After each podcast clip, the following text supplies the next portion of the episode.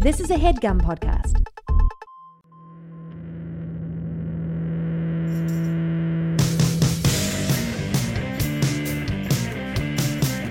Hello and welcome to the Throwback Podcast. My name is Dan Hansis. I am joined, as always, by my bosom buddy, Bob Castrone. What's up, buddy? How you doing, Dan? I'm doing excellent. I'm so excited to be in the garage late at night with my best bud, Duckin' Tunes. It's really great. I'm glad we were able to turn this into a thing. Uh, people haven't figured it out yet, and by people, again, referring to the wives Yes, who haven't sniffed out that there, there's something amiss here. that two dudes in their mid to late 30s, late 30s, which I just be It's honest, late. Let's be honest here. we have to round up to late. We're 37, which is now we're officially With- in our late 30s. What would it be like 37 and a half is late 30s? I'm just, I'm really trying to ride out mid 30s as long as I can. Does it really matter? It's it's kind of just over. Yeah, you're right. It's It- over. The whole thing. what am I holding on to? I don't know because it's not like mid 30s was necessarily like a cool time. I mean, once you get past the early 30s, it's kind of all the same in a way. It's, you know what? It's when I fell out of the 18 to 34 demographic. That's when it, it really ends. Cause then you're just like 35 plus. Yeah. advertisers are just like whatever I would say 9 out of 10 people don't know the 18 to 34 demographic exists, but if you are somewhat plugged into the media landscape and you are aware of that as I know uh, obviously you are and I'm the same way, that one hurt a little bit. hurt a little bit It- Yeah. But there's no there's no 35 to 54. No. So it doesn't matter if you're in the early skit. It's just over. You're dead at 35. It's we over. have well we have like two more things to look forward to we have our 40th birthday because i feel like 40 is a big deal yeah. still and then Judd Apatow thought so. Yeah. Made a piece of shit movie about it. that's dan hens is saying that not bob castrone the the comedy writer who's really you know just would love to work with john i hear great things Bob, you you have Was that really desperate? no dignity at all. no dignity at all. i don't care uh and then yeah so 40 and then 65 there's nothing in between like we have two birthdays to look forward to Just and I don't, and I say look forward in like a very loose sense. don't just hit me don't hit me with a 3-hour comedy. Just know just stay in your lane, Judd. I found it charming. Uh, so yes, uh, this podcast, you know what it is. It's uh, well, maybe you don't. We're gonna pick an album from our past and and, and revisit it, and uh, we may be horrified, but what, by what we find, or we may be pleasantly surprised, or we may feel nothing, which would be par for the course in general for us. uh, but uh, yes, every episode we dedicate to a single album from our past, and Bob, I believe. I don't know why I say believe, I know. Today's album is another high school album for us. We were 94 through 98 high school guys. Pearl River High School. Yeah, and this this album dropped uh, in the early part of that era. In fact, it was April 1994. Which what was, was happening, Bob, in that time? a lot of things. That was a Why very am I talking in this register? very organic way to, to get into this part of the show. Uh, well, here's what was happening in April 1994. Oh, okay. Well, let's start. Let's start on a downbeat, little sad note. Two big time deaths in April 1994. The first, of course, Kurt Cobain, lead singer of I want to say Pearl Jam, no, Alice in Chains. Allison. Ch- No, Yeah, yeah. Kurt Cobain from Nirvana. Nirvana is actually how it was Uh, yep, pronounced. capital V in the middle. Yeah. And do you want to? Do you remember the second one? Do you want to guess? There was another big death in April 90. Oh, it was John Candy. no, it was not not Candy. but it was, wasn't Did the Candyman die? I did. I mean, it? Did the Candyman die? I'm going to look it up. all right, you can look it up, but I'll tell you the other. Better not be Shannon Hoon. I swear to It God. wasn't Shannon Hoon. That came a little later. Okay. Sadder. Uh, former President Dick Nixon, Oh, Tricky Dick. Tricky Dick, died Kick the buck. in late April 1994. That was a big deal. That was a real big deal. Do you remember, Bob? Uh, but fuck him. Uh, he, he resigned in disgrace as president. You're still not over that. haven't got over it yet. Um, can't send me to the war. No, but do you remember, Bob, when we found out about Kurt Cobain? I do. We were on we were on a yellow school bus going to baseball practice cuz we we were in the high school, our practice was at the middle school and we were in transit. Is that correct? We were being, yeah, we were high school students being uh, s- the, in transit, to use your terminology, uh, to the middle school for our baseball practice. Yes, that's word for word what I said. Thanks for listening. yes. And um, yeah, I think it came over the radio. Sorry, I was doing some John Candy research. Uh, yes, it did. We were in the bus, and it was uh, came over the radio, and it was quite shocking. And I and I do remember that um, our friend Mark, who was a huge Nirvana fan, Yeah, I'm not proud of this part at of the the story. time, uh, we might have had some fun at his expense in the moment, which says a lot about us. You're you're you're you're sugarcoating it. We were dickheads. We were 14 year old dickheads because we knew Mark loved Nirvana. We were. I was more of a Pearl Jam fan. You liked um, that Nothing Band you too, and we knew Mark loved Nirvana. I didn't like anything at that point. Yeah, I guess you really actually, didn't so like I that had much. no dog in the fight, which made me uh, even more lethal in this situation. and we thought you know finding out this this turning point moment it would turn out to be a turning point moment in our culture um, we thought it would be a fun time to try to make mark cry by singing no i swear that i don't have a gun over and over again I mean, should we even be talking about? that? no this is But bad you have to understand that we were kids and we didn't understand the cultural No, we had no implication idea at the the gravity. time or anything. In fact, and I can only speak for myself. As a uh, at that point, we were thirteen. I 13. was yeah. Oh, I- you were- I you were wasn't still quite fourteen yet, Right. but with no connection to music at that point, Kurt Cobain didn't really mean anything to me. So. uh now people are like, "Oh, that's the biggest moment in the history of uh, music," and it's like, yeah, people say that now, but if you were actually there when it happened, you know. well especially if you're a kid And there's also Cobain, and the reason I thought I I said John Candy, it actually does have some like connective tissue to it. Kurt Cobain attempted suicide the month before he successfully made an, uh, a suicide. Uh, can you be successful as a successfully made suicide yeah, uh, take that back. all right Um, but it was on the same March third, nineteen ninety four. John Candy died of a heart attack. Oh, wow. The same day that Kurt Cobain overdosed on uh, pills in Rome. so there is a candy connection So I kind of nailed it actually kinda- you on know- um, some level. i'm gonna give it to you i'm just gonna give it to you in full you did it and you there's no such thing such thing as a successful suicide, even though there is, as Kurt Cobain proved. Uh, Yeah. So that was a shameful moment, I think, as kids. Like not yeah, but we were just kids.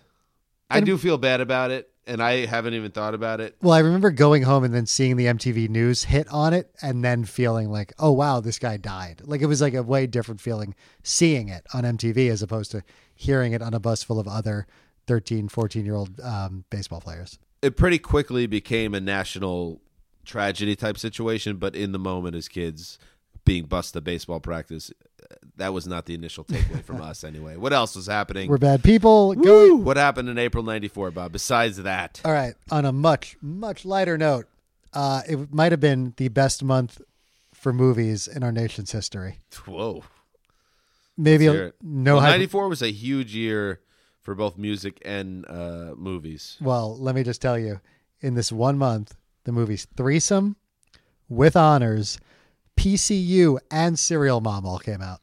jesus christ murderers row Murderers Row. But I feel like we could really. I know Serial Mom is one of your favorite movies. I love serial. Uh, I love Serial Mom. Oh my goodness. Um, one we were, of the we great were, we were like a underappreciated little, John yeah, we Waters were a little films. obsessed with Serial Mom. It was. It was my me and my cousin Matt. Uh, I think we spent an entire summer. It was like the summer of '95 or '96, just reciting every line from that movie. Uh, lines such as "Pussy Willow Dottie," And is that the uh, give her a? yeah, Happy give her face. a happy face, and Great don't worry movie. about, don't forget about uh, Chip. You know how I feel about the brown word, serial mom. Serial Classic. Mom, and, Check ano- it out. and another very quotable movie, PCU. I love PCU. Yeah. But y- actually, you know, it's funny. PCU, I did revisit about five or six years ago, and set, I it was like a I was living with my wife in Bay Ridge, Brooklyn, and I think it was a snowy night, and we were like, let's do let's watch a movie, and I had the PCU DVD as you're wont to do, and um, As people in their late 30s. as do. you're wont to own, and uh, we watched it, and it has not aged incredibly well. I don't know. I mean, still David Spade's best role to date. It's also Piven's best work. Yeah. When Piven Bald Piven. balding Piven. He was 27 years old and was bald. And then he shows up on television 15 years later with a full head of hair. But the best part is when Piven storms into the dorm room, freshman dorm room, of Spade, and Spade's wearing the night brace. And this is Spade's memory. Oh, no, this is Piven's memory of this moment. of Right. Saying Spade was a bad roommate. Right, and Spade's just trying to sleep, and Piven runs in, spilling whiskey all over, jumping around the room, and then he's like, "Go to sleep, go to sleep," and Spade is just like, Panic. Eh. yeah. Great movies, by Great the way. That's movie, good. guys. I thought you were gonna say like Pulp Fiction came out that year, Shawshank Redemption, Forrest Gump. You hit us with a little PCU and serial. Mom This and is I what came respect out in that. April. Those movies did not come out in April. Anything else, Bob? Uh, the number one song in America. Ooh, this is where my role comes in. Yes. play. A huge R&B hit Yeah. by a man with questionable morals. Oh yeah. R. Kelly, Bump and Grind. mind's telling me no. But my body, my body's telling me yes. Baby, I don't want to hurt Isn't it a nobody, little questionable in but there retrospect is something that the opening I line is "My mind's telling me no, but my body's telling me yeah"? Considering what we learned about the man on various file sharing services, uh, Wait in a about minute. 2000 and 2001. Great song. That's a great song. R. Kelly's like one of the greatest in his field. One of the ba- great R&B crooners ever, but you know, What, is there something else that I'm missing? eh, he's- you know, he's a little bit of a sick fuck. Allegedly. That video wasn't on file sharing services, was it? It wasn't at my university. I remember at Oh, man. the time. At disgusting fuck university. Jeez. At pervert you. that illegal sex tape. It was out there. It man. was out. Well, allegedly, it was never confirmed that uh, that Kelly was involved with an underage woman in what is No, I known mean, it was- colloquially as uh, uh, a golden shower. It was definitely him. How do you know? You got a source? I have a source. Out with it. I have a source. Do you actually seriously have a source? it was in the M- so I used to work at MTV. That's out of, right. Out of college, it was in the MTV library. So you could pull it out if you were like Why was it in the MTV library? everything was in the MTV library. So there was like a video The library. R. Kelly P tape. the was R. in Kelly there. P tape was in the MTV library. That's pretty cool. So you could, if you wanted to, pull it out and watch it. I did not, but there were people I worked with that saw it. Are you sure you didn't private privately masturbate to the R. Kelly? I had I had just Video. admitted to like celebrating the death of Kurt Cobain. I am not going to then say I privately masturbated to an to a sex tape with an underage girl. All right, that was smart. Also, the answer is no, but I'm still not going to answer it. Very smart, Bob. Okay. Okay. All right, so, that's it. So that's April 1994. all right, and what album are we talking about, Bob? We are going to talk about one of I'm just going to say one of your favorite albums of all time. Whoa, whoa, whoa, slow yep, down. Yep, I'm throwing it out there. Let's put this in the proper context. Throwing Copper by the band Live. yeah. Yeah, yeah, yeah, yeah.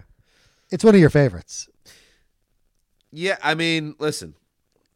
I think You're safe here. You could admit it. yeah, this is the safe space in the garage here. Throwing Copper was a tremendously I'll say it. I'll honestly say it was a tremendously important album to the 15-year-old Dan Hansis. And not every album we're going to talk about on the show is going to um, stick with you in the same way at 15 as it does at 37. And I will tell you, and we're going to go through the album. I haven't listened. I haven't listened to this album in years and years and years. Uh, but I'm going to go and make a prediction that I think the songs, at least from my opinion, will will stand up and and be kind of g- good uh, mid '90s alternative rock music. But the band itself, and specifically the lead singer Ed, Ed Kowalczyk, eh, problematic. I- I'll, I'll just use that as the as the uh, descriptor here. Let's just get into it. I just want to start listening to this album, and I want to watch you go through this range of emotions. As you It is listen a to very. I mean, it is like a. All right, let's get into it. And this uh, we'll start with track one. good place to start. I could tell you every. I don't need even the track listing. I could tell you that. really? I could tell you track one is the dam at Otter Creek. Oh yeah. So did you have a CD of this or a cassette, or both? Bob, wh- how old are we? We had. I didn't have a cassette. I mean, I don't know if you had a Discman. Maybe you just loved this album so much you wanted it on you at all times. Uh, I had the CD, Bob. But this is, I would say, because I got into as we just established with that that questionable Nirvana anecdote. Um, I kind of want to take that out of the podcast. That's Uh, No, we. It's I mean, damning. we gotta we gotta own it. Um, I was not a music fan uh, until I was about fifteen. Uh, so this was the f- probably the first contemporary hit album that I ever bought. It's a true story. Just like when the guys with the dam at all the creek and all the world are back That's a classic Qualcheck vocal right there. Qualcheck Vox. all right. I don't. Um, I don't remember this song. Wait, just hang on. The dead man in sheets. So I know we're still early on. We're still early on in this podcast. We need to make rules about singing along. Yeah, we can make rules, but sometimes the the music will just take you, and you can't control it. That's why we're doing this in the first place. Do you remember this part? Is this song ever going to start? it's still working on it. It's a build up. Um, Man. so yeah, this is Dam Dam at Otter Creek. Yeah, so this was the first, like, probably the first contemporary album I ever got into. I got into Counting Crows. That was like one of the first early bands I got into, and then I got into U2 a little bit after that, and REM after that. Uh, I was definitely like that kid. Uh, and then live entered the picture. this song hasn't started. The song yet. still hasn't started. This song hasn't aged well. There you go. Oh my god. not a great start for this album. I mean, not not I'm sure in 1994 this was fine, but listening in 2017 not a great start. Now let me tell you something about this album. Like, it's gonna kick. It's actually about to start. I do remember this. Listen to this. it's pretty I good, Mean, it would be nice. If it's, there we go. um, this album, and it's easy to forget this now because it's a very forgettable band. But this album sold over eight million copies. Uh, that's a that's a shit ton of albums. Uh, A shit town of albums. Nice, nice. Call coming up. forward. Is that a call, Call forward. In the big spot. Uh, th- this sold over 8 million copies. There were five singles, several of which were substantial commercial hits, uh, including one monster, like, pop hit, which we'll get to in a bit. Um, so even though I'm sheepish in retrospect about my support of live, I'm not going to. I'm not gonna like be in shame on. No, this. there's no There are- shame. it was there's eight million people out there that have the CD. I'm not the only one. it was unavoidable in 1994 1995 there were yeah there were huge hit singles and look i like this album too i like a lot of the songs on here not as much as Did you but- own this album?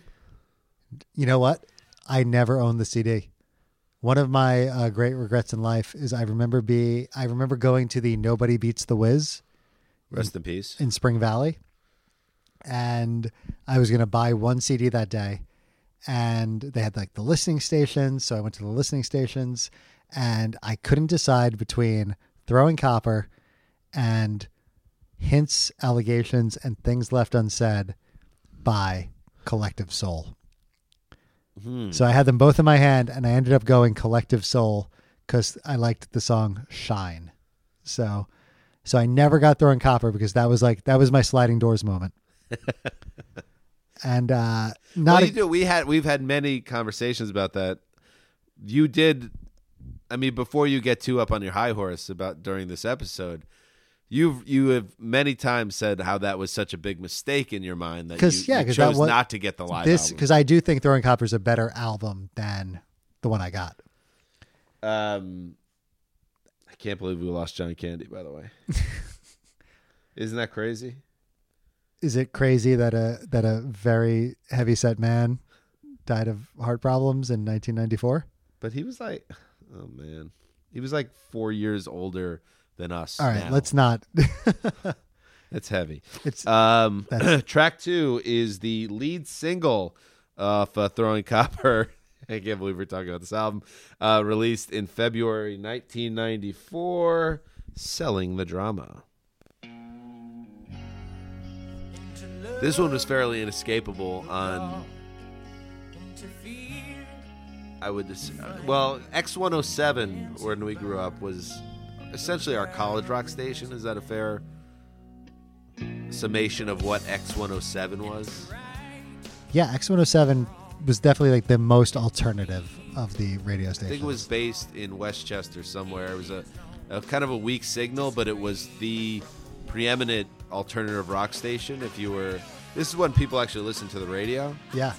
And if you were living in New York at this time, you had K Rock, which was kind of like the modern rock alternative station, uh, and not much else in terms. If you were into, we were alternative rock fans. You didn't really have it. Ninety-two-seven was on the grid. 92.7 was like a Long Island station that you could Another weak signal. yeah another weak signal. But that's all you had. Like Z100 was pop. Uh, PLJ was for your mom. Z100 was pop, but this was pop too, so that was nice. That's true. This was a hit. This was a big hit with questionable lyrics. You want to Yeah, I hear don't- some of the lyrics? Yeah, I don't think I've ever really paid attention to the lyrics. I just, Oh, Christ, these lyrics. This some of this is tough. I think if you're making a sort of on the nose '90s alternative mix, this has to be in it.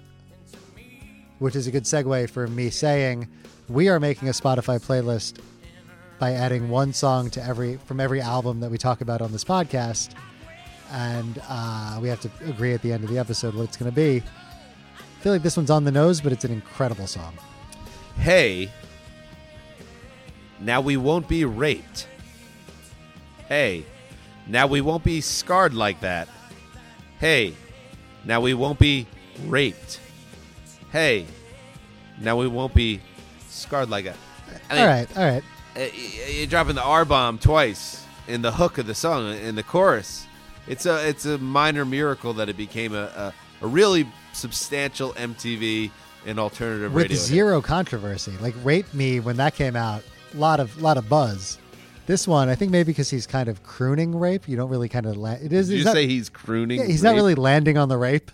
he's sort of like he's kind of like throwing it out there as opposed to really hitting the rape hard. Yeah, w- which you know, I don't think. Yeah, uh, uh, rape in general not something to hit on any level, but I guess if you're gonna hit it,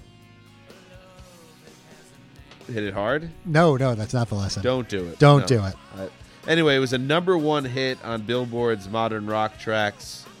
Uh, the first of three songs on this album to do that. Got up to number 43 on uh, the Billboard Hot 100. So this was a legitimate big hit from live, and they were flying once this album came out.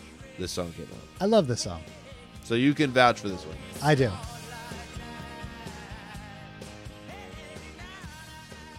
Qualcheck is so problematic in retrospect, but at the time he seemed fine. He just seemed like a, an intense, uh, like deeply serious, earnest rocker.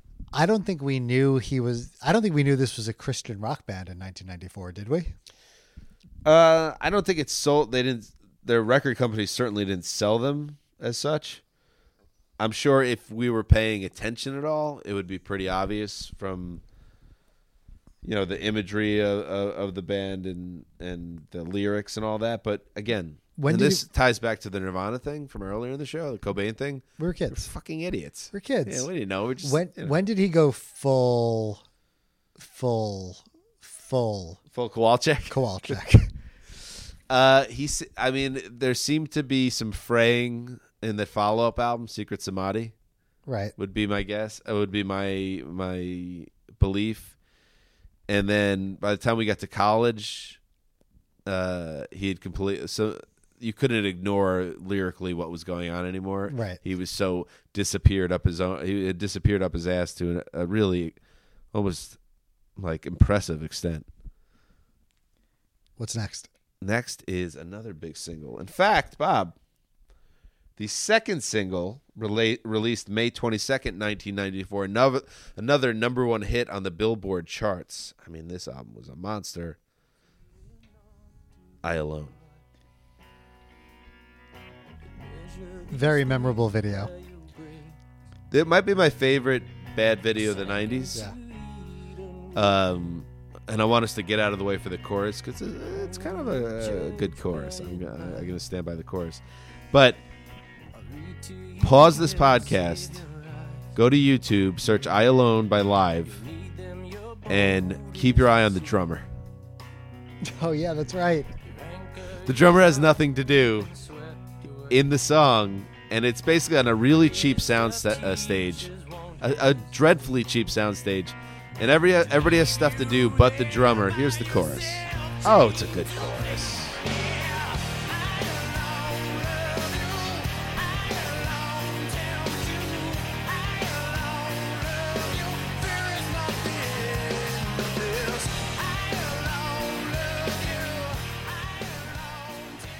What was this song about? Yeah, this was huge. Let me uh, a slight correction. This was number six on the Billboard Modern Rocks chart. Well, I mean, you're working off memory here, so I'll, I'll it's okay that you just kind of were off by a little bit. Uh, by the way, the song was ranked. This is this is uh, pertinent to you, Bob, as a former Viacom employee. The song was ranked 62nd best song of the 90s by VH1. you, you taking in on that? Yeah, yeah, I remember casting my vote. It was a very big day. Lead singer Ed Kowalczyk said of the song's lyrics, "This guy. People think I alone, I alone is a love song, but it really wasn't. The lyrics were more abstract, encompassing a much larger message." I feel like Ed Kowalczyk. He, well, he's the poor man's Michael Stipe. Okay. Like Michael Stipe says things like that, but we we're we're cool with it because you know REM was better than live, and he was like you know 15 years before this album, so like we allow it. But like they're kind of this, they're cut from the same cloth. Whoa. That, see, that can get you killed in certain states. Where? Michael Stipe and Ed Kowalczyk are not cut from the same cloth. Um, Stipe's an immortal. Uh, Ed, Ed Kowalczyk's the lead singer of Live. No, I know, but s- like Stipe is the best version of an Ed Kowalczyk type. That's like saying that Scott Stapp is cut from the same cloth as Eddie Vedder. Like, I would say that it's, but obviously, Jesus. obviously Eddie Vedder is the much better cloth. Stipe is the better cloth, but it's like the same. yeah, fabric. one piece of cloth is like a, a beautiful like piece of cotton, and the other one's in a dumpster. You know, found like at the bottom part of the dumpster. No, one is like a piece of cotton that you buy at Bloomingdale's, and the other one is the piece of cotton that you have in your sock drawer, covered in filth. What was your point, though? I don't know. they're the same kind of guy. They say like big, kind of grandiose, bullshitty, arty things. And when Michael Stipe does it, you're like, oh, he's such an artist. And when Ed Kowalczyk does it, you're like, shut up, dude. Maybe it's because REM was from Athens, Georgia, which is kind of a cool arty town, and it's a it's a respectable place to come from. And live, were just these bros from York, Pennsylvania. Are you segueing into a song about York, Pennsylvania right now? no, I'm not. 'cause we're that not would've quite been, there yet. That would have been really good. no, we're not there yet. Um, But just put a pin in that one. We'll we are remember we are segueing segueing into a uh, song I, that's about, I believe, domestic violence. that. What song is this? Is this Iris? Yeah, this is Irish. Oh, I remember this song. Here we go. You ready? I liked the way my hand looked on your head. Oh my god. Presence of my knuckles. It sounds like it might be about a, an abusive man, would be my guess. The beauty of this vision alone It's like yesterday and sunset. Still know all the words. Yeah, I do. I mean, I know it. Uh, let's see. I mean, his lyrics, like Michael Stipe wrote interesting, uh, sometimes hard to discern type lyrics. I think, I think Qualcheck was going for the same thing. I'll read the beginning, and I know lyrics. For That's all some- I'm saying. I'm not saying they're the same level. I'm saying they're. He's going for the Maybe same he thing. was trying to be a Stipe Yes. type, um, but didn't quite hit the mark. Um, not everyone cares about lyrics. I, I care a little bit more than others, but he was a ver- very strange lyricist, Ed Qualcheck. Uh, for instance, this album. I like the way my hand looked on your head in the presence of my knuckles, but the beauty of this vision alone, just like yesterday's sunset, has been perverted by the sentimental and mistaken for love.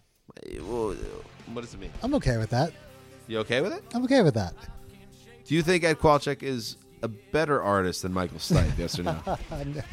I'm not even going to dignify that one with an answer. Uh, I remember liking the song. Even though I didn't have the album and this wasn't a single, I remember when I heard this, either at your house or somebody else's, I really liked the song. It is. It's it, it's not a release single, um, but it is like we talked about it in an earlier show uh, when we talked about Pinkerton, and you were talking about Across the Sea uh, was kind of like if you're a hardcore Weezer fan, that would be the song. It's like, oh, it's the best Weezer song. I don't put myself in the class of hardcore live fans. It's funny because I put you in the class of hardcore live fans. but at one point I was. I, I will cop to that. Um, but if you got it, like if you're at the Summerland tour and you get your, you find yourself, um, you know, bumped up uh, against the bar up in the uh, third level of the cruise. Is it on a cruise? The Summerland tour. Let's assume it is. uh, and you're like best live song.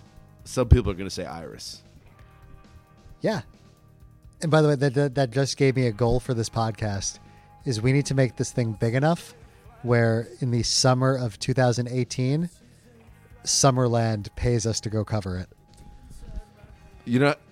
And That's a great idea, but I feel like the only time Summerland will ever come up is in a mocking sense. no, 100% true, but they don't they probably won't care cuz it's still coming up. Yeah, it will come And up. who a else is lot. ta- who else is talking about the Summerland tour? I want to hear something crazy about live. There's a lot of legal issues that, that popped up because Ed Qualcheck stunningly was unable to get along with his bandmates. Let's go to the next song while you say this. Unless He- you have to s- unless you have to tee up the next song, could we just keep Bob, going? uh, if you don't know the track listing of I'm Throwing sorry. Copper, don't I'm ask me sorry. to tee up the next All song. right, I'm sorry. Because the next song is a very important song. Okay, okay. So keep going. I'm sorry for doing that. I, now I've even lost my train of thought. God, this guy fucking loves this album. such an important album to me. um, live after a messy fallout with Qualcheck, um, a- and they sued Qualcheck actually because he Qualcheck went out on the road uh, and used Live's name to sell uh, his music, which to me seems kind of fair considering I believe he was the principal songwriter.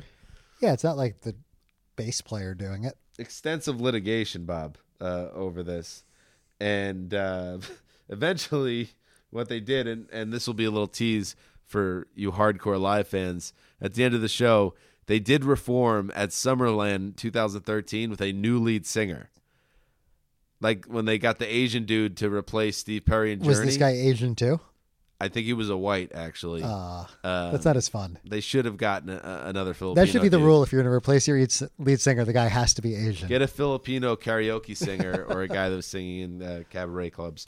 Uh, let's listen to a li- at the end of the show. Let's listen to a little bit of live with the new lead singer, just to just check in on it. oh man, I'm really not looking forward to that. Hold on to your butts, people. uh, track five is the uh, by far, and this is there's no one that can argue this, the most famous live song. You know what it is, bitch. Is that the name of the song? Another strange, a very lyrically a very strange song. The the Well- first two words of the song are the, the the song title, so let's listen.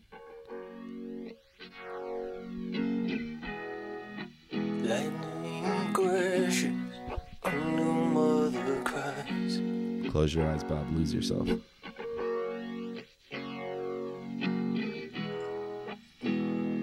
Hopeless until it falls to the floor.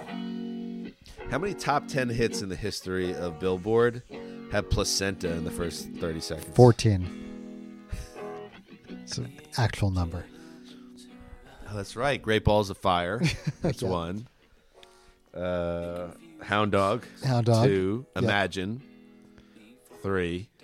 Bad Moon Rising, Bad Moon Rising. Four. Um, placentas, placentas everywhere. Wonderwall.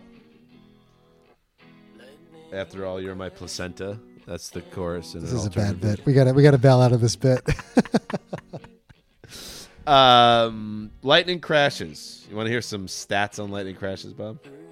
no, because I'm enjoying the song. I kind of want to. See, look at you. No, You I know love what? this song. You are unable to process that you are a huge fan of this album. I have not. I have no complaints about. You this need album. psycholo- psychological like counseling over that you're a fan of throwing copper and you just don't want to admit it. this song legitimately takes me back. And not a lot of songs do that, but like this really sounds like 1994 to me. All right, let's listen to the chorus. Jesus, I don't even think the chorus is coming.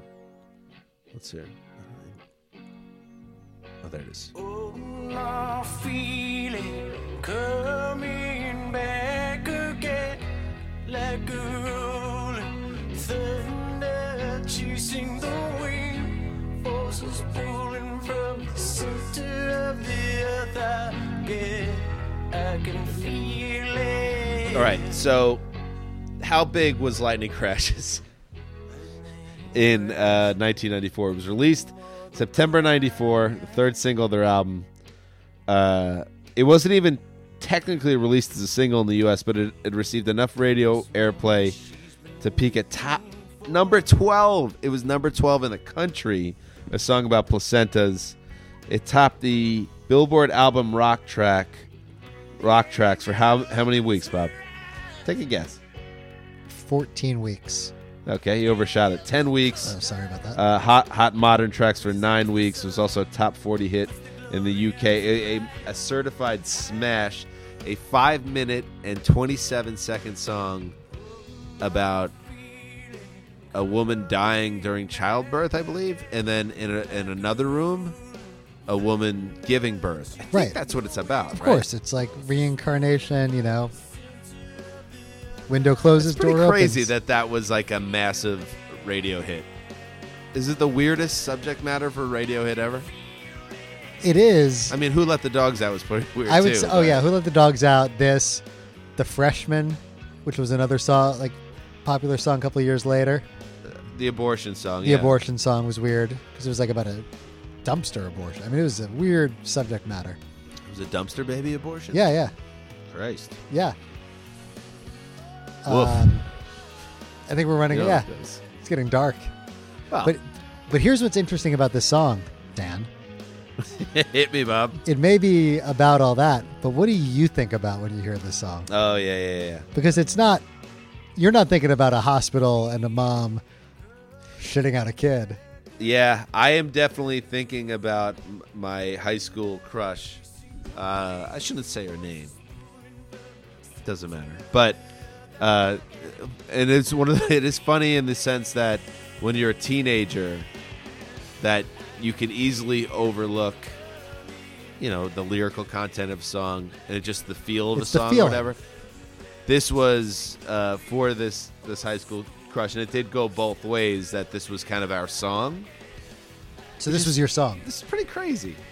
It was I wouldn't it would be this and maybe another song, but this was this was like right up there, which in retrospect was outrageous that this the song about placentas. So when Ed Kowalczyk said her placenta falls to the floor, you would just be like, "She looks so cute in chemistry class today."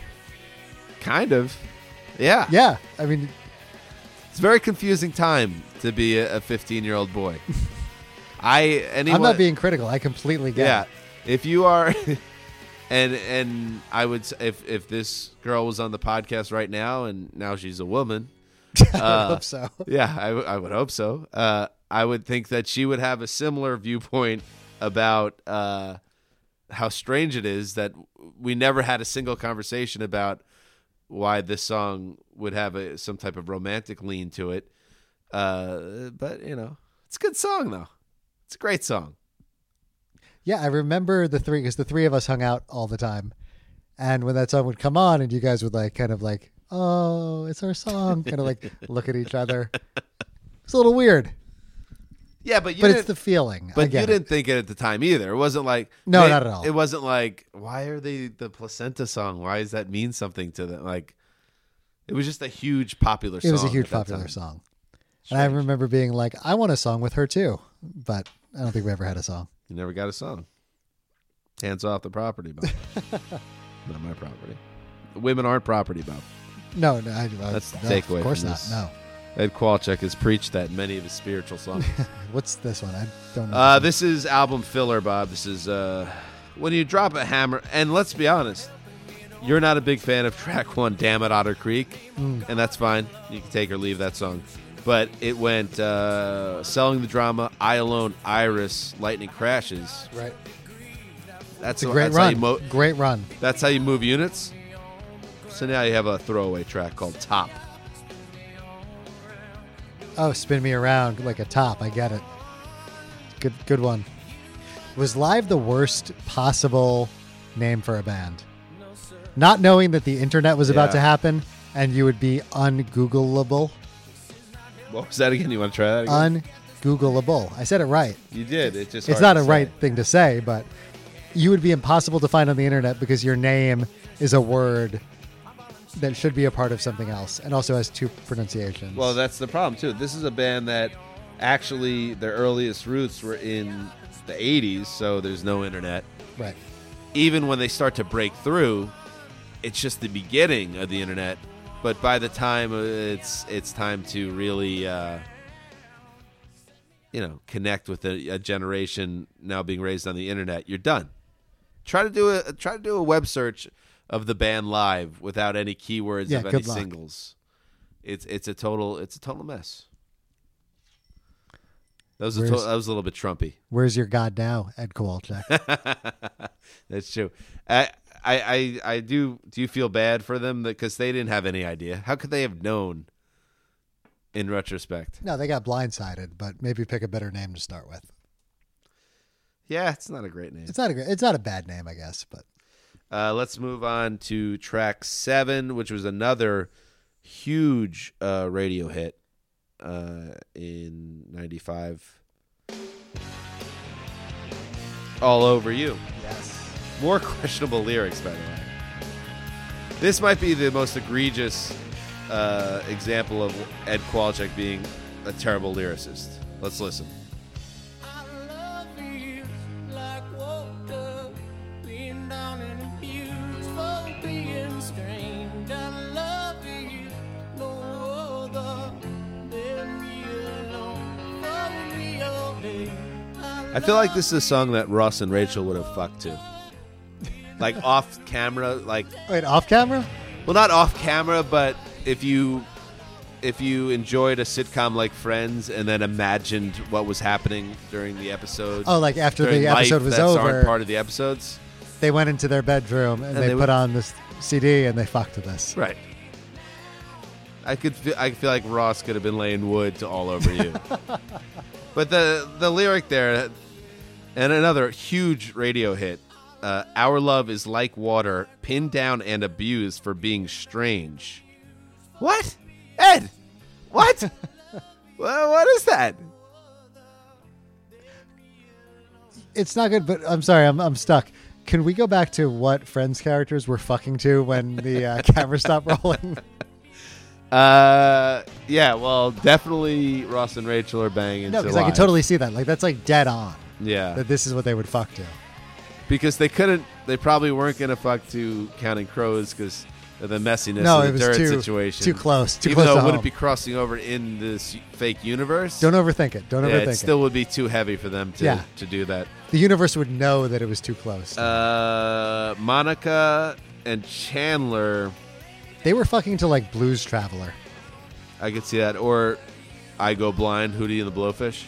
which was Yeah, on they the were Friends definitely soundtrack. fucking to lamer white people music. Yeah. Uh, Phoebe was a freak. She was banging to Moby. this is early '90s. Moby wasn't around yet. What? No, this is yeah, this is early Moby. She was banging. Oh, to. early She was Moby. ahead of the whole curve, the whole Moby curve. I guess that makes sense. Remember, uh, Friends debuted in '94. Right, right. Moby's a commercial artist in the mid to late okay, 90s. no, I can it all give you checks Moby. out. I kind of wanted to go earlier '90s for her. Well, like Toad the Wet Sprocket. No, she's too freaky. She needed uh I could see her getting into little Sophie B. Hawkins ooh. if she wanted to, you know, mix things up. If, if Is you that know what I mean? damn I wish I was your lover? Yeah. I'm into that. I can get behind that. And Joey. What was Uh, what was Tribbiani fucking to? Tribbiani was yeah, he was just a bonehead. Just so whatever he- was on the it was radio. whatever was going on. Just like pump put on like Annie Lennox or There was nothing going on with Tribbiani up top, you know, in terms of the brain. I think we know that. All over you, by the way. Just a little, again, a reminder of what was going on here. Ooh, this is interesting. It was a 33 in the Billboard Top 100, number one on, on their one of their airplay charts, number four modern rock charts, and also Bob. It appeared on Sigzy, the episode of the X Files that aired January 26, 1996. How about that? it's amazing you remember all of this stuff and that you're not using Wikipedia. it's very impressive. Oh, here's this is the song you were waiting for, Bob. This whole time. From me. Here we go. I gotta start it over. We just started over? All right, this is the Right. first first in the podcast history. Oh, I remember this. Me. This song, I would assume, is about getting out of York.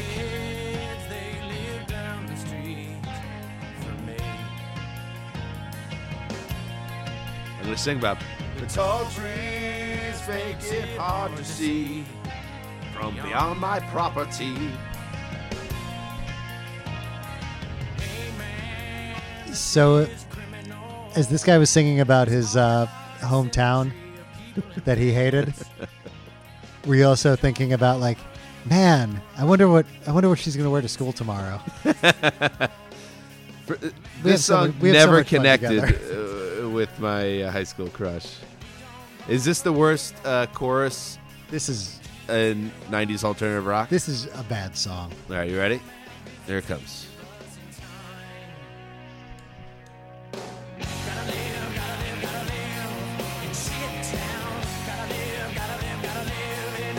Gotta live in shit town, Bob.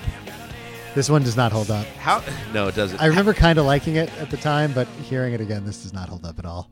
How about the idea, Bob, of someone in the band coming to Qualcheck privately, and it's got to be privately, and saying, "Hey, you want to take another pass at this lyric?"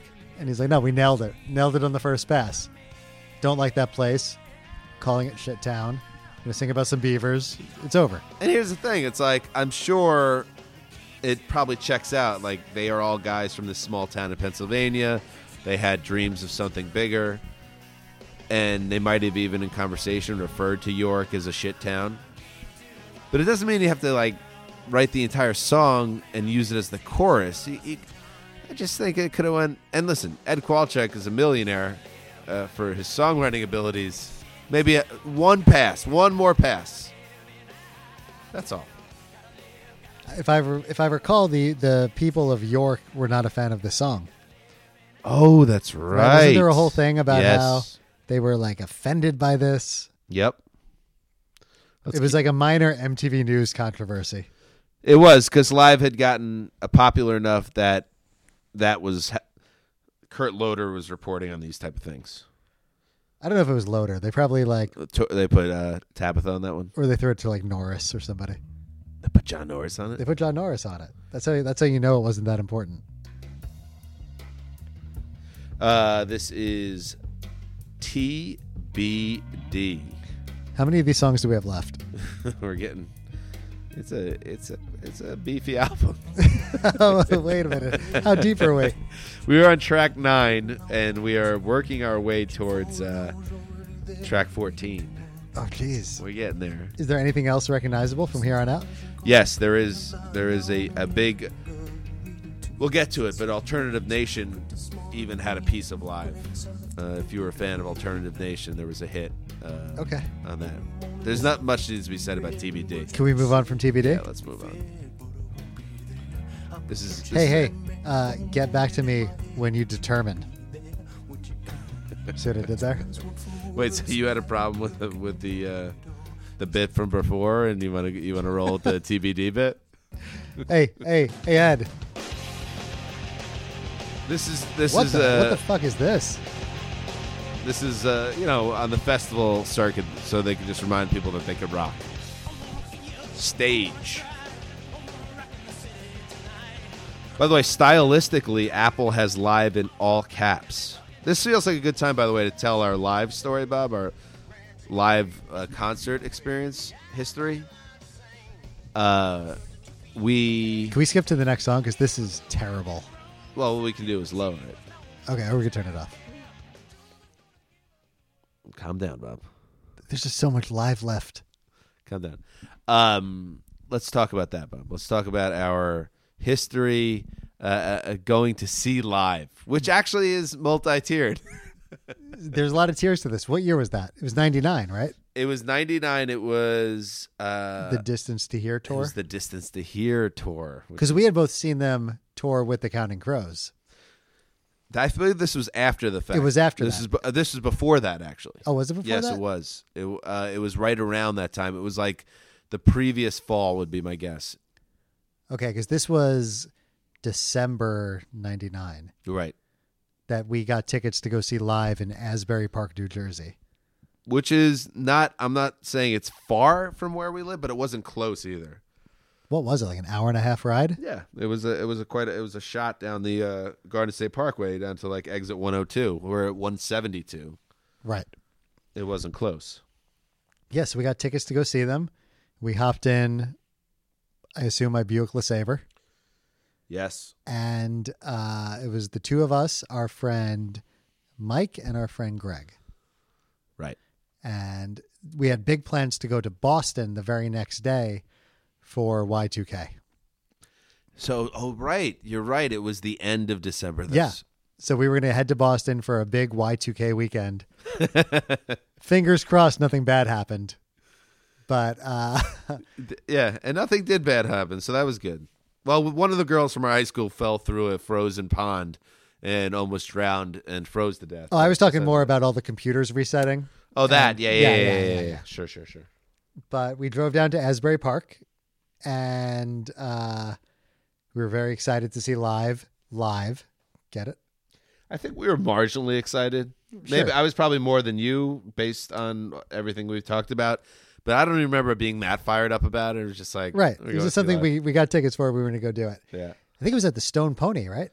Uh, no, it was at the Asbury Park Convention Center. All or right. Convention So Hall. I, c- I've never seen a show at the Stone Pony. So I'm just going to say it was at the Stone Pony. But go ahead. and we drove down there and we parked the car and we walked up to the front door and there was a little piece of loose leaf paper taped to the door that said the uh, show was canceled. Can you even imagine? Drove all the way down there, and a, si- a simple web search, you may say, would have told us. But this was kind of before people were plugged in on that. I mean, we say that, but it's also like 99 there was the web was working. It's a lot of yeah. We could have done it, and then we concocted it. We were like, it was kind of embarrassing and kind of stupid, and then we came up with a story. We had our one friend, bud, uh, my our one buddy Brian, who was a punk and ska fan, so he w- had nothing to do with a band like Live, and we decided to concoct a story that we um, went to the concert, and Ed Kowalczyk uh, pissed all over us. Right, because we decided to go to Boston like a day early because we weren't going to stay at the concert, whatever it was. So we called Brian from a payphone, I assume, and told him we were coming home. We were going to go to Boston early. And he asked why, like what happened. And we told him that Ed Kowalchuk was really drunk on stage. That's right. And he pulled down his pants and he peed all over us. For whatever reason, that's what we decided to say. And he believed he bought it because why wouldn't he? Why wouldn't he?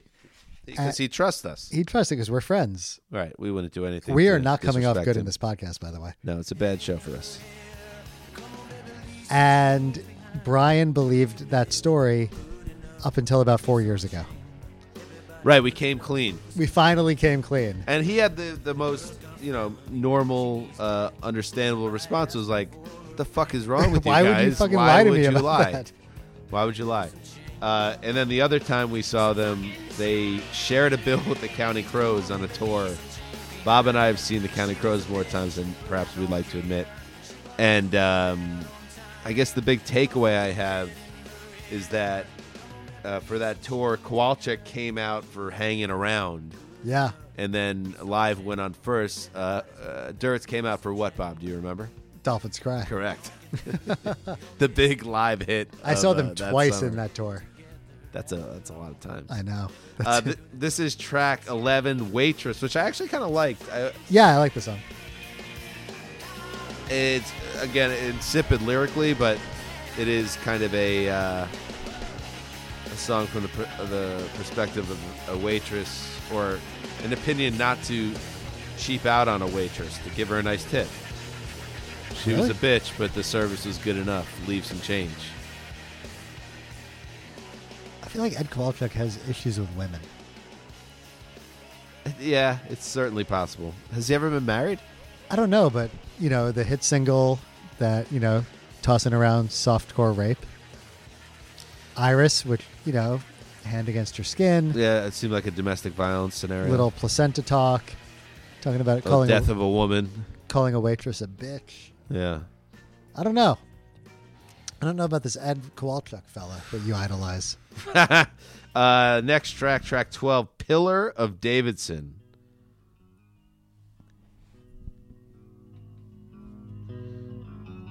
Yeah, this is your classic back end deep filler. Did we? Did I miss the alternative hit that I might know? No, it's coming up next.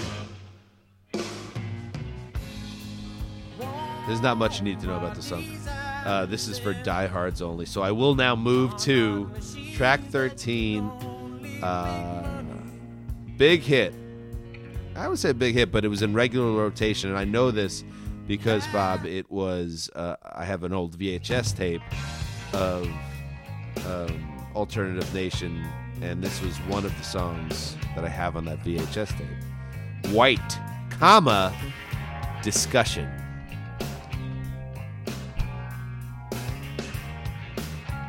Okay. I talk of freedom. You talk of flight. Ring a bell? Kinda. I need to wait for the chorus. I talk of revolution. Kinda. You'd much rather It's a again not easy to if the decimals of come back to this album uh, continue to down. and acknowledge it was an album that meant a, a, a lot to me. But I do. This is one of the songs I will stand by. It's a good rocker. I li- I like this one. So when you heard this song, were you like, I wonder if she's gonna call me tonight? and have a white comma discussion. uh, no, this one had no ties. Uh, really, it was this out. It was completely tied to Lightning Crash. It was all about the placenta. right. Yeah. Can I say I'm still kind of fixated? I'm bummed. I don't think we nailed what Phoebe is fucking to.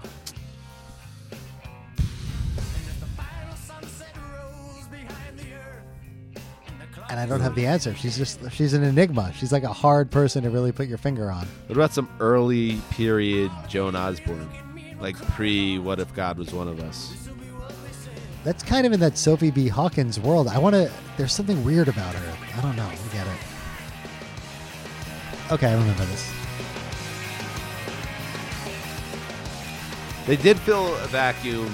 Um, live did, uh, in terms of, it was a time where there weren't a lot of earnest rockers that were hook friendly and weren't trying to be Kurt Cobain. And I thought, you know, live were- they were doing their own thing. I'll get let's give live that that they were these like dirtbags from York, Pennsylvania that were making anthemic rock when that wasn't necessarily in vogue at the time. Keep defending him. I will. No, I it's will good. defend You're that. right. I agree with that. Um, and this and that song, White Discussion. uh, Now we'll go into the final track, which is actually a hidden track called Horse. I never knew it was named Horse. The things, the things you learn. All the things that they make Things that you learn, Bob, from uh, iTunes. Yeah, it's nice. You never knew what a hidden track was called It because was just the hidden it track. Uh, was a hidden song. It's called Horse. Not much to uh, to talk about there, but that is. Uh, I like it. It kind of has a horsey country vibe. Yeah, we like that when they kind of break it down a little bit, and this is a little bit of a country vibe. When you think York, Pennsylvania, you think you know country music. So Sure. All right, so here we go, Bob. Let's do it. Let's do it, Bob. Let's do it. Was Let's- Phoebe fucking to Firestarter by Prodigy? Uh, well, now that would be late period, though. Yeah, I know. Yeah. Can I can I throw this out to our to our millions of listeners? Yeah, if you, yeah, go ahead, Bob. Throw it out. I mean, if you if you could tell us when the camera stopped rolling, what was Phoebe banging to on Friends? Maybe with Paul Rudd, maybe with you know one of her boyfriends pre Rudd. I don't know. Let us know. Hashtag Phoebe be banging. no, Phoebe Bangin is is a strange hashtag, but it's also kind of exciting. yeah, we'll see. we'll see about that. Um, all right, it's time now, Bob, to decide what is the Spotify selection from Throwing Copper. Yes, I love that our Spotify playlist. One of the first ten songs is going to be from Throwing Copper. I, I well, you know what? I will defer to you. I want you to throw it out and uh, start us off. Should we ironically go with Shittown? No, we should not. Just kidding. Uh, hmm. So many decisions to make. Uh, I would think that to really capture the where live fit into the zeitgeist of it, of, of its era, I'm gonna have to lean on one of the singles. Um, Lightning Crashes obviously means a lot to me personally. I wonder what song she would put on the playlist. It's a, imagine imagine it did imagine it worked out, Bob. Imagine she chose me, and uh, that was our wedding song. I mean, I don't. I feel like I don't have to imagine it because you already have.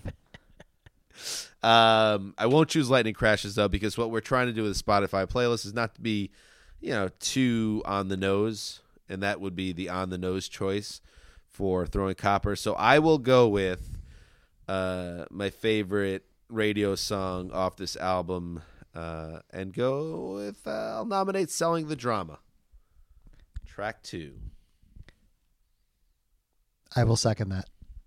Ooh, I hearing got- it hearing it all again i thought i was going to go with i alone as much as i like how it rocks um, selling the drama is so 1994 it just really it hits the mark it captures yeah it captures that moment in time well and you know what it's gonna if people are are gonna be looking at the spotify playlist and be like oh why is there a live song well fuck you it's all a right? good song fuck you and you're wait wait calm down high horse. nobody's it's okay uh it just like track 14 the hidden track horse i got a horse for you it's our hidden track on throwing copper uh not a good bit a We're- very important album to me yeah no i'm glad you chose that i think it's the right pick we're putting it on our spotify playlist you can find it on get off your high horse is what i'm saying where can you find our spotify playlist Uh, you could find it on Spotify. I mean, don't be an idiot. It's it's pretty obvious how you would get there. yeah, i guess i didn't really kind of miss that Go to Spotify and type in the Throwback podcast. Actually, I don't know how it works. I'm more an Apple Music. Well, I think the guy. best thing to do is follow us on Twitter at Throwback Pod. We'll put up a link. You could always click on that. It'll send you to Spotify. Subscribe to our playlist. Subscribe to our podcast on iTunes.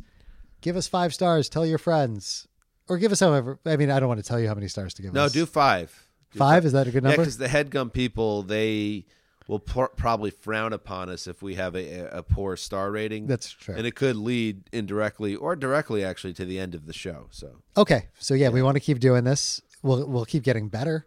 yeah, Unlike live, we're going to improve as time goes on. I think that's a fair that's a fair dig. Right. Fair I- dig. Yeah, and I, I stand by my appreciation of this. After going through the the full album, all thirteen tracks plus the hidden track "Horse," I uh, believe that it is a very, very strong alternative rock album that maybe wasn't worth moving 8 million units, but, you know, like three and a half million units. at the time, would it's be at, good. at the time. yeah. sure. deflation. All right. That's So that that's it for the podcast. um, yes so follow you know follow along with us and if you have anything that you want us to talk about uh, make sure you send it in send it along Yeah, don't be a dick about it. Just send it along. uh, yes this is dan Hazes signing off for bob castro and the throwback podcast see you next week and to meek or strong, it is known to scream from the wall. I